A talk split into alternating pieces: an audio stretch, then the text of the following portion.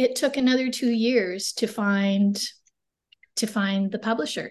And then of course we got two offers within two days, which right, like feast or famine. But but we did have a lot of beautiful rejections along the way.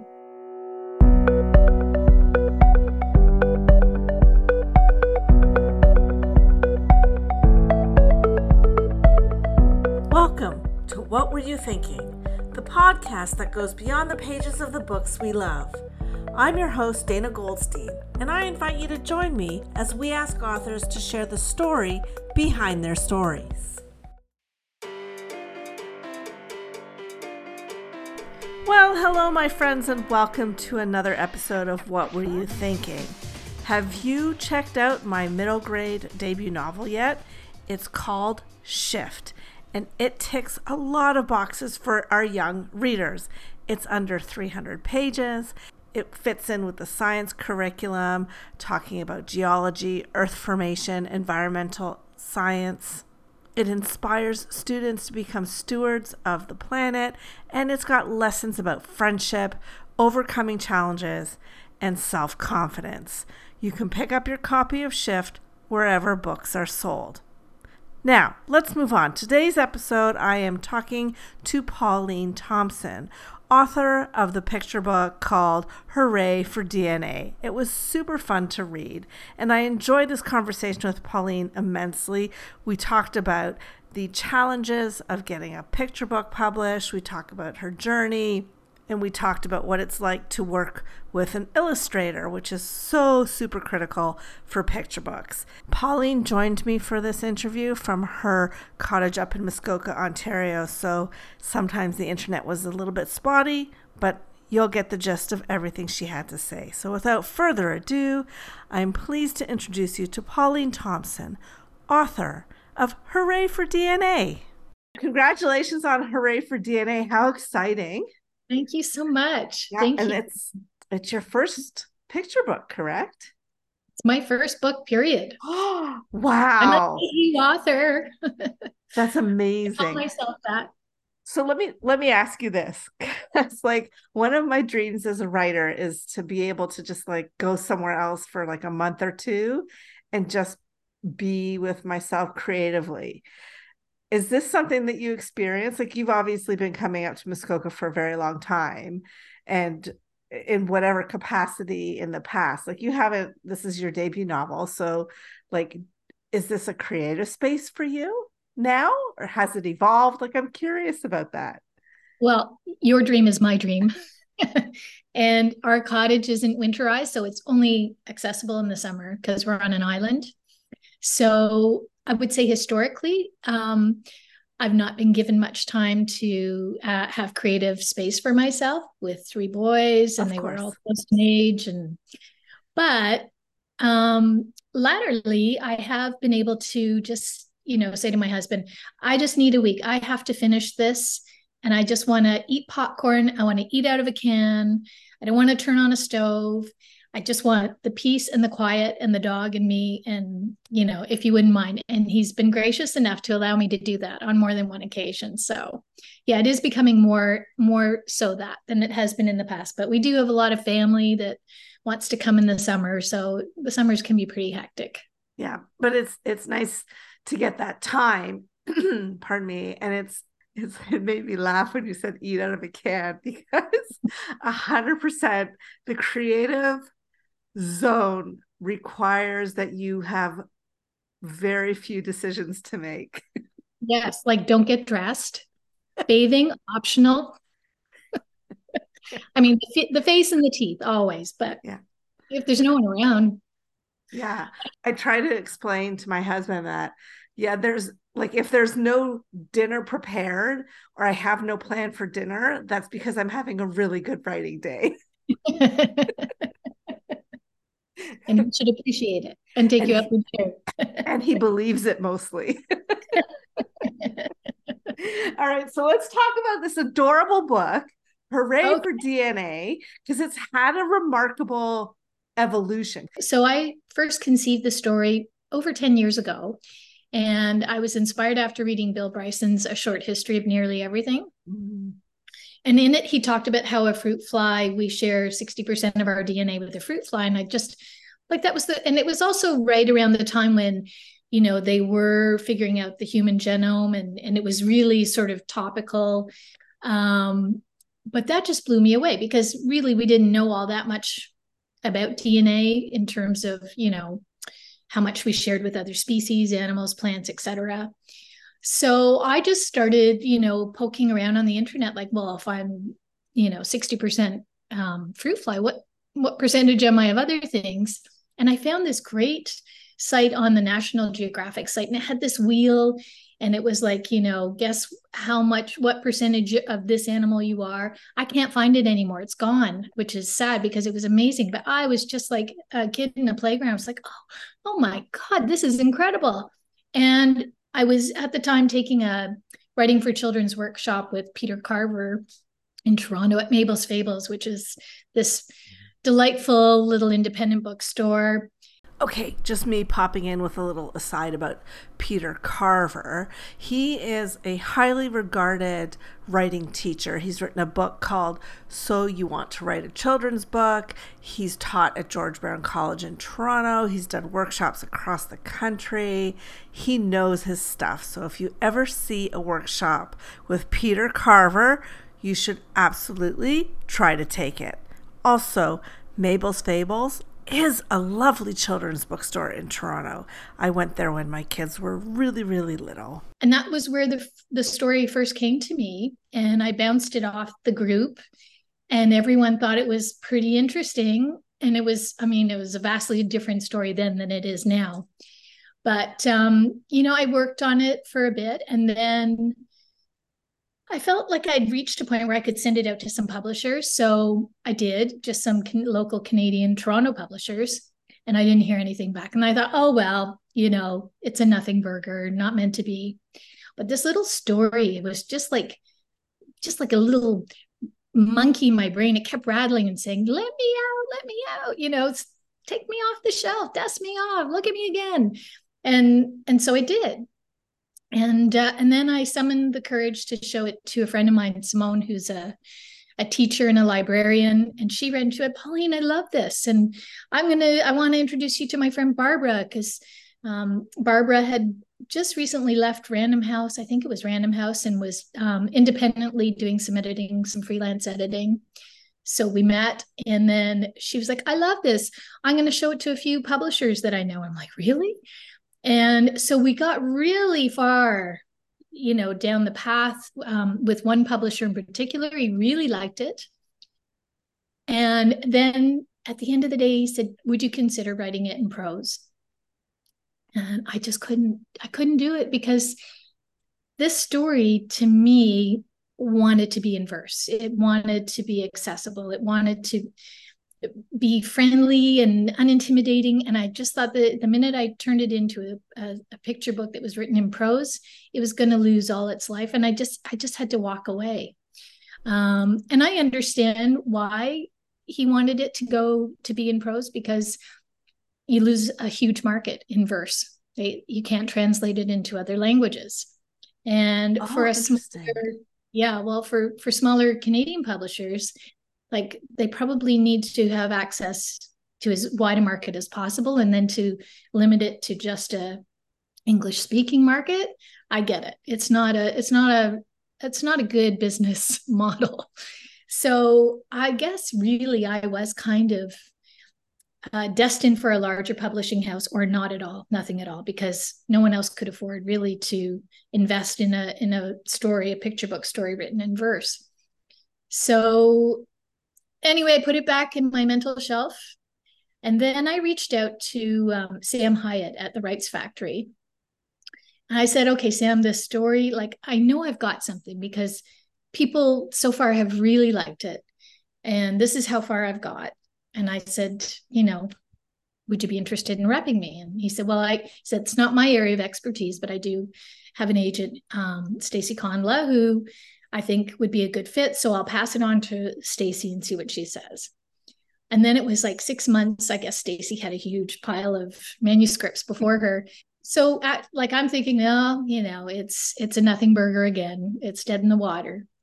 and it was right around Thanksgiving. And Stacy said, "I'm sorry it's taken me so long to to read your story, but I've read it and I love it, and I would love to wrap you." And so it was just like the best Thanksgiving ever. Uh, but even then, it took another two years to find to find the publisher. And then, of course, we got two offers within two days, which right, like feast or famine. But but we did have a lot of beautiful rejections along the way, so it was very encouraging. Like people getting back saying, "This story made my day." Unfortunately, you know, we we're not looking for this kind of story right now, but I just loved it, and so you know, I think it just kept Stacy and myself going, knowing that these were the nicest rejection letters ever. yeah, sometimes it's just all about timing, right? Yeah, I think so. Yeah. I think there's that. So I want to roll I just want to roll it back because you mentioned Sam Hiyate Now, did you have a do you know him from outside publishing world? We worked together at Alias, which was a high-tech company. Sam was a technical writer and I was a marketing manager there. And um, so Tam, uh, Sam would write, you know, more technical things, and then it was my job to take the more technical things and simplify them for ad brochures, direct mail campaigns, that kind of thing. So um, that's how Sam and I knew each other, and and I mean, we hadn't seen each other or talked to each other in years, and I felt a little, you know, um, funny about just reaching out of the a blast from the past kind of thing. But he was he was very sweet and very receptive, and and he put me into Stacy's hands. God bless him. So yeah, it was you know you never know the people you meet on the way up, right? How they're going to reappear in your life and and be pivotal in your life. Exactly. Did you ever, mm. for a minute, or to consider self-publishing if it if you hadn't found a home for for hooray for dna i i did not get to that point no. Just because i i had publishers that seemed to be interested so i felt like it would be a lot easier to go the traditional route because i know it's got to be a lot of work to i mean a lot of stores won't even take your book unless you're already with a big publisher. I've seen that with the small independent bookstores because they can't ship them back. You know there's a little more financial risk for them. So i think it's i mean i don't know. I, i'm not in that many bookstores myself. Um, it's more sales seem to be more today relying on amazon and online sales. And i think that's a really hard hard way to sell a picture book. Because i know for me i have to hold it in my hands. I want to look at all the pictures and go, does this speak to me? Do I want to own this? Um, but it just seems to be a trend in publishing that, um, especially for an unknown author, like why would you why would you risk, you know, carrying that inventory on somebody who's not a known quantity? So, yeah, yeah, not an easy time to be a debut picture book writer. You had mentioned that you took a writing course. Mm-hmm. Uh, so many, so Well, yeah, a right so a writing for children. Yeah. Now, why specifically writing for children? Did you like have have you? I mean, you've obviously always been a writer, and you have that magic skill of being able to take lingo and make it accessible. So, was it always like writing for children that attracted you, or just writing in general? Well, I can I would say if there's one thing I did right as a parent, it was read to my children from a young age. Like one of my twins had the night before Christmas memorized by the time he was a year and a half. and so it looked like he was reading, but he just he had it all down pat because it was his favorite book year round. And it just became a real ritual with my my boys and myself because they're close in age. I have twins and then their brother, their older brother 16 months older. So Irish triplets and you know they were able to enjoy the same stories because they were so close in age. So our nighttime ritual was always to read a book. And so it went from picture books to middle grade books to harry potter. I read every single harry potter to my boys. They were like 15 and 16 i think by the time the last one came out. And they're like mom you have to read it. Because i would do the voices and and uh, so we did and then i can remember the last one they wouldn't let me get dressed. I was still in my nightie at three in the afternoon. I had no voice left. It was like a marathon read aloud, six hours. It was like, please, I've got to stop. Though I didn't want to stop either. But um, so I just I read so much YA, so many picture books along the way as a result. And I know how they captured my heart. And then I would get my own little ideas and go, I think, I think this is something. And I think um, I think I'm also drawn to that genre because my childhood was a little um, interrupted by a death of a parent and so i missed out on a on a, a phase of just being a kid and, enjoying that lighthearted or exciting or thrilling imaginary world. And so for me, this is almost a way of nurturing my my inner child and saying, here you go, you get a second shot at childhood and creativity and exploring your your imagination and just go for it. So yeah, I think it was a combination of being inspired by my kids and just wanting to you know, experience that phase of childhood again. Let's talk about DNA and why why is your first picture book about DNA and you don't have a science background, right? No. Okay. No, so this is really this is really fascinating to me because I feel like we're kind of parallel here because my uh, debut middle grade novel is uh, part of a duology and it's all science based. So, one of my skills is taking um, language and simplifying it, much like you. And I am a bit of a science geek. Like, I love, like you, popular science. Yeah. But I was never uh, fully engaged in science in school. Was that the case for you, or were you sort of like, this is the kind same. of interesting, but not encouraged? I was a terrible student, honestly. Like art was probably my best subject. Even gym didn't inspire me.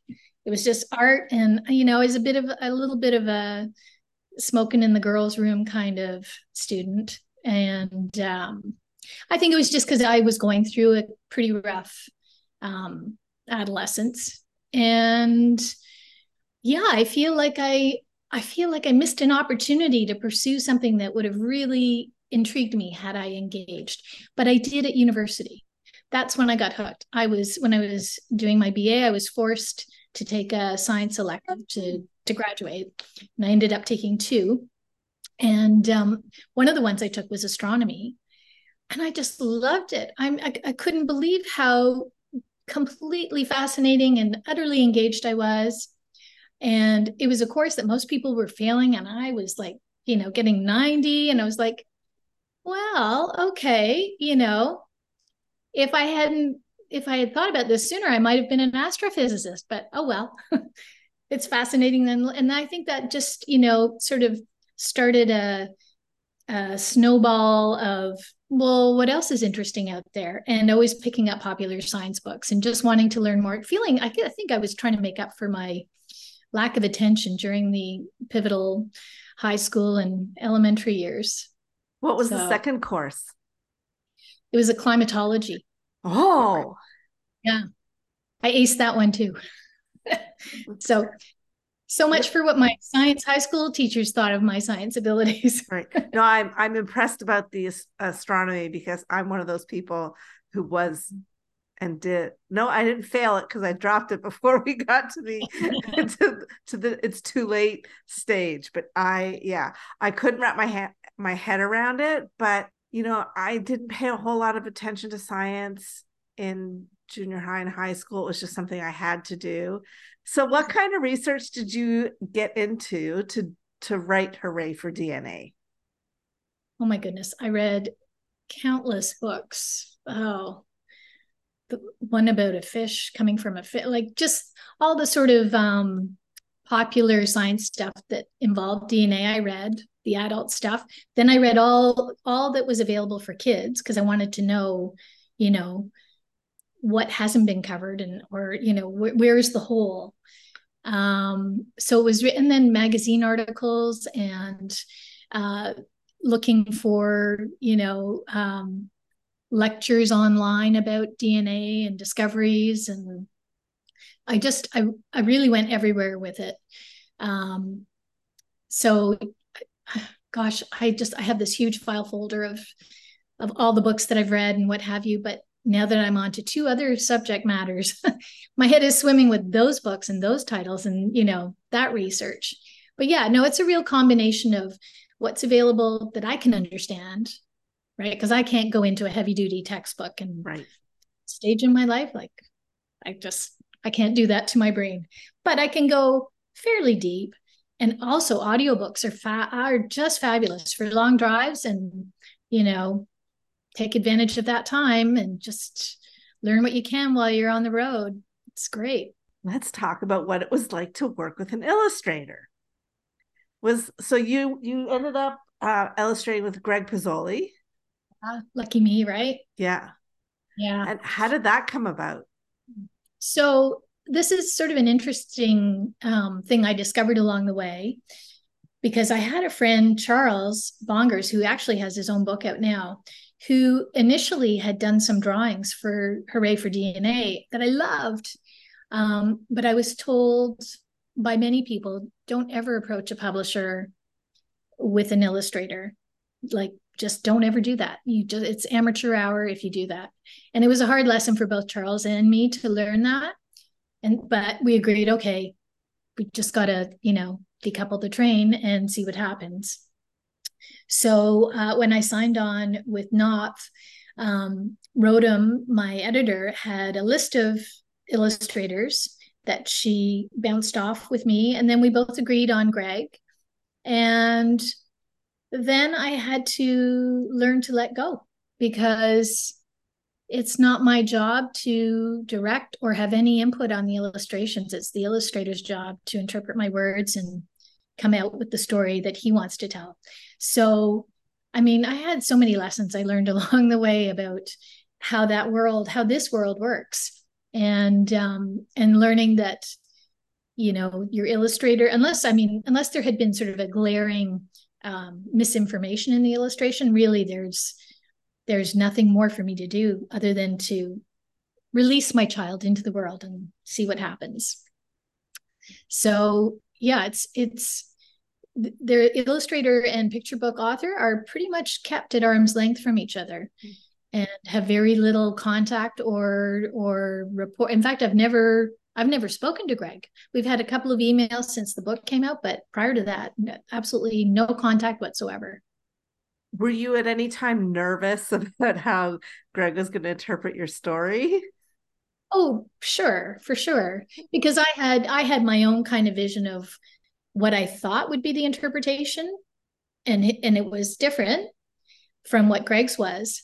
But I think you know at the end of the day, he made it a better story. So maybe my interpretation would have been too literal, and he went with a whole other kind of subtext, which you know for the audience out there was was probably a better play than anything I would have ever come up with.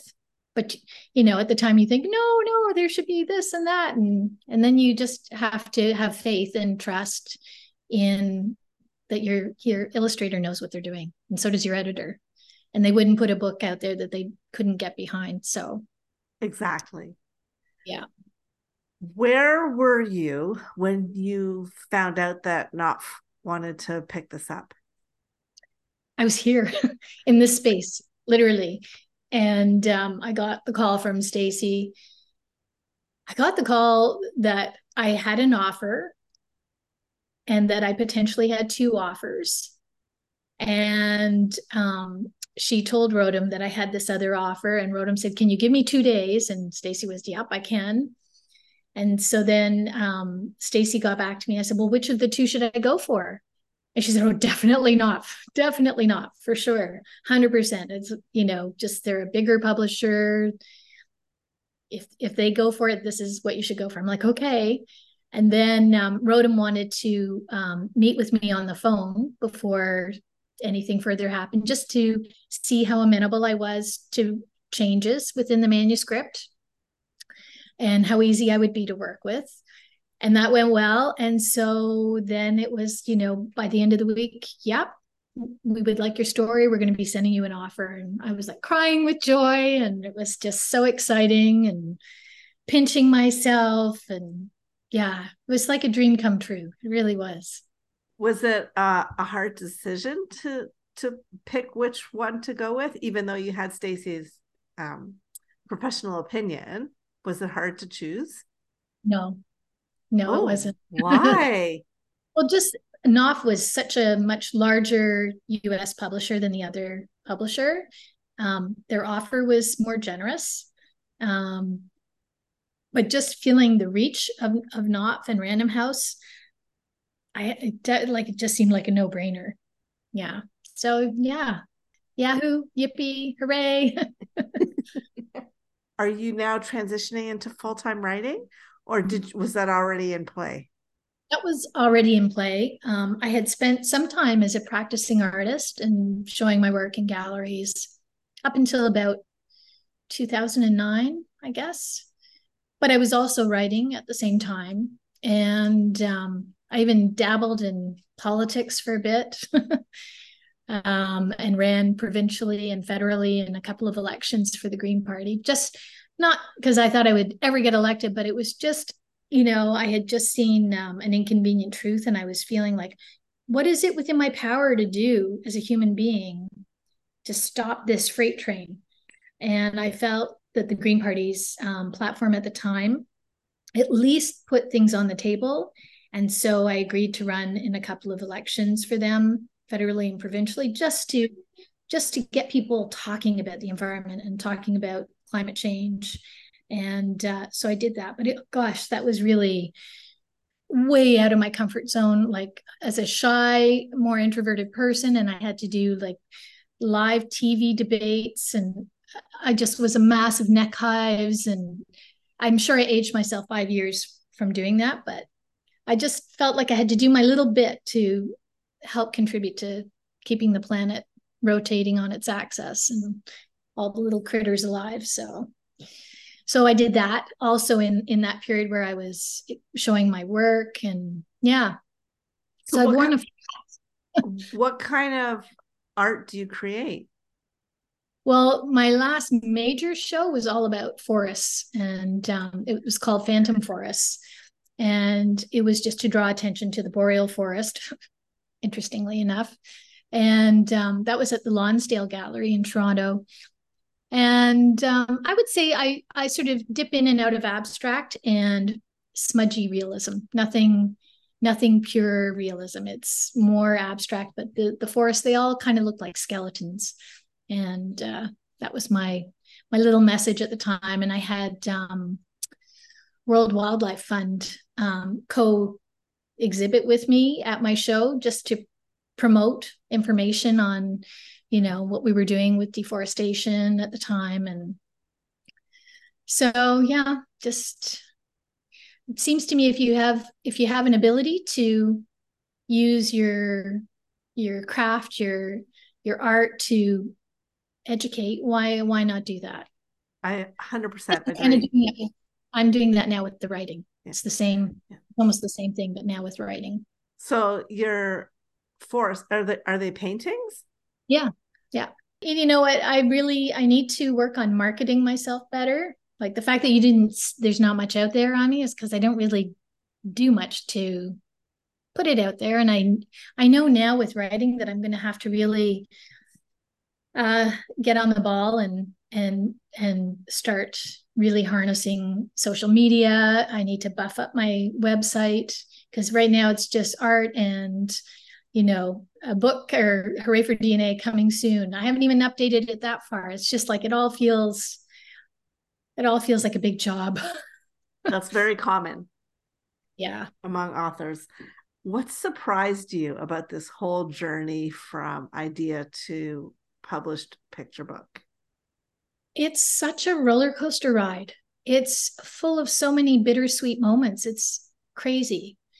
Um, you know like the high of getting a publisher and then you have all these expectations and that's not reality and then you you know you dip into the well of oh like since the book has come out which was it came out april 25th I I thought it was going to be in all the bookstores. I thought it was going to be in Indigo. I thought it was going to be in Barnes and Noble. I thought it, like I thought, oh, it's Random House. They're huge. My book will be in all the stores. Oh my god, you know how exciting is this? And then it wasn't in any. It was like in a few independent bookstores, and that was kind of it. And it was online, and libraries were picking it up, and schools. Um, so that was great. But I mean, I can't see that. Like that's invisible to me. So to my mind, it was like, I've written this book and no one's ever going to see it because who would buy a picture book that they can't see?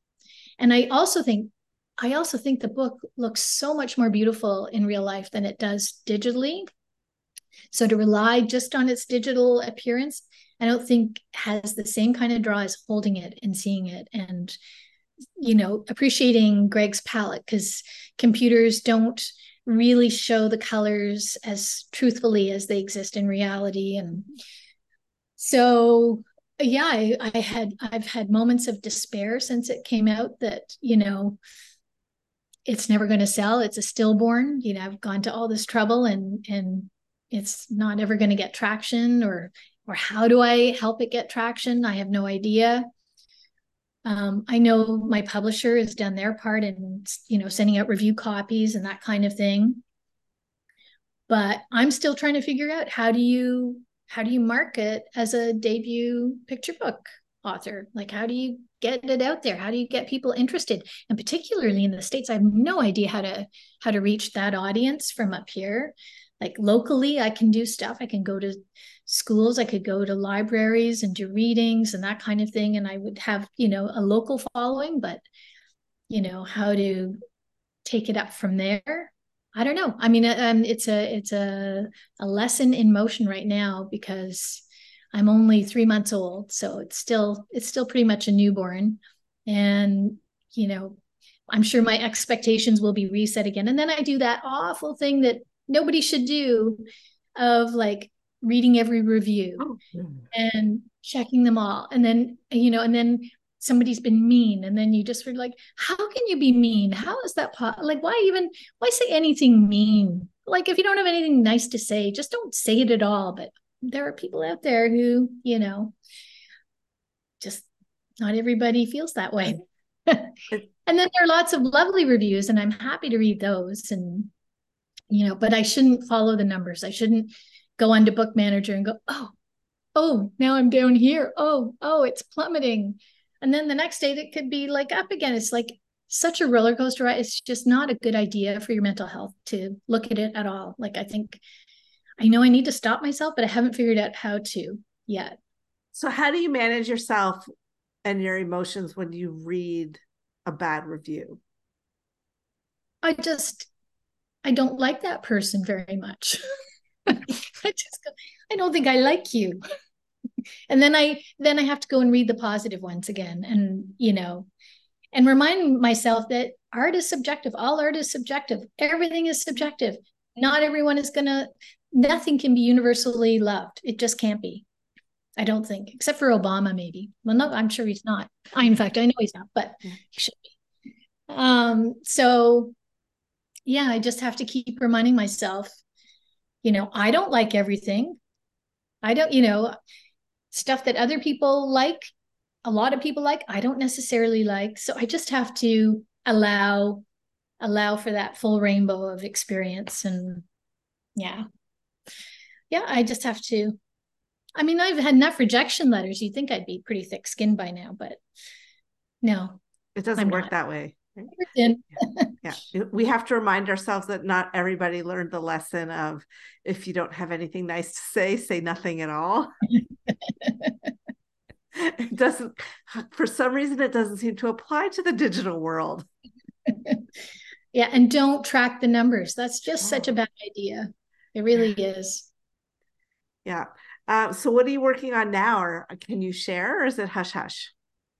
I don't know how hush hush it is, but I do have a manuscript in um, uh, with Rotem. I'm waiting to hear back on, and it's about quantum mechanics.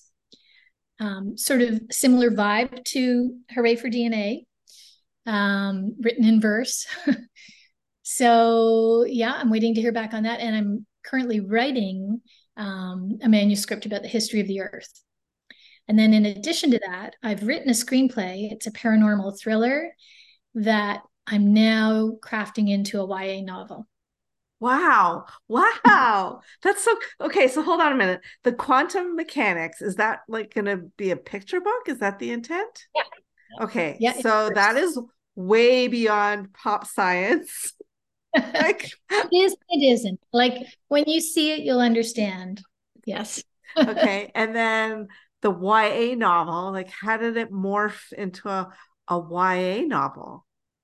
Well, I'm making I'm, it hasn't morphed yet. It's okay. only a couple of chapters along. But having written the screenplay, it's sort of like I've got the most detailed outline you could ever imagine, right? Having done having done all that hard work of outlining and dialogue and so now it's like using that as my as my outline to write the the YA novel component of it. So and yeah. You, had you ever written a screenplay before? I've taken a number of screenplay writing courses. I ha- this is the first one I've finished. I have several that are, you know, 75% of the way there. But this one I've written I've written it a couple of times. It still needs more work for sure. But there's enough there. Like it's the story is there. So I thought because my my protagonist is a teenager, I mean it's it's a YA novel waiting to be written. So and maybe it's better to go out with the two packaged together as well. I don't know. We'll see. so, okay, I'm, I'm, like, my brain is just like, it's rolling like now, crazy. welcome to my brain. uh, screenplays are not easy to write. So, was it a course that made you think, oh, I'm going to dabble in some screenplays, or was it the story that popped into your head that said, I'm a screenplay, not a novel at first? Um, screenplay writing appealed to me because, first of all, it's 120 pages.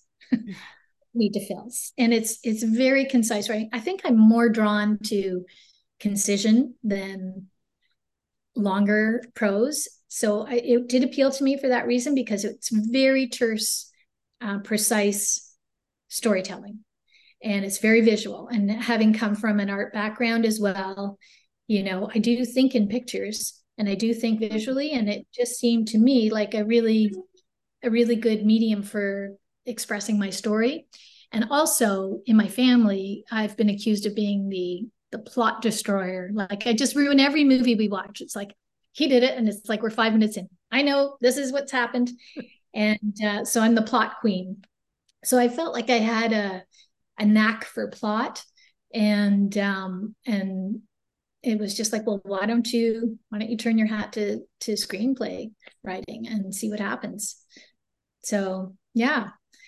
I do i mean it's a lot of fun and and it's really not unlike writing for kids in that you know it is it is more condensed and it's more concise and you kind of have to get to the point faster. And you have to craft your dialogue which is always a it's always a hard one dialogue. Well congratulations on hooray for dna it's adorable and it it it, it speaks to me as a, as a fellow science geek. And how yeah we are all kind of connected by our dna it's kind of funny when you think about it you know it seemed to me like there's so many stories out there that celebrate diversity and individualism and you know right now things are so divided and there's so much animosity, racism rearing its ugly head. I just wanted to have a story that reminded us that we're more alike than we are different. And um, and at the same time, it does celebrate our diversity. You know, it it embraces all the diversity.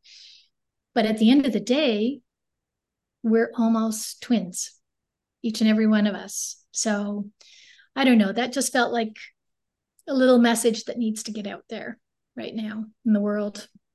It's kind of wild when you stop to think about that, right? Yeah. yeah. Yeah. All right. So thank you so much for your time today, Pauline. I appreciate it. I'm looking forward to this quantum mechanics. That's like, ooh, maybe I'll finally understand it.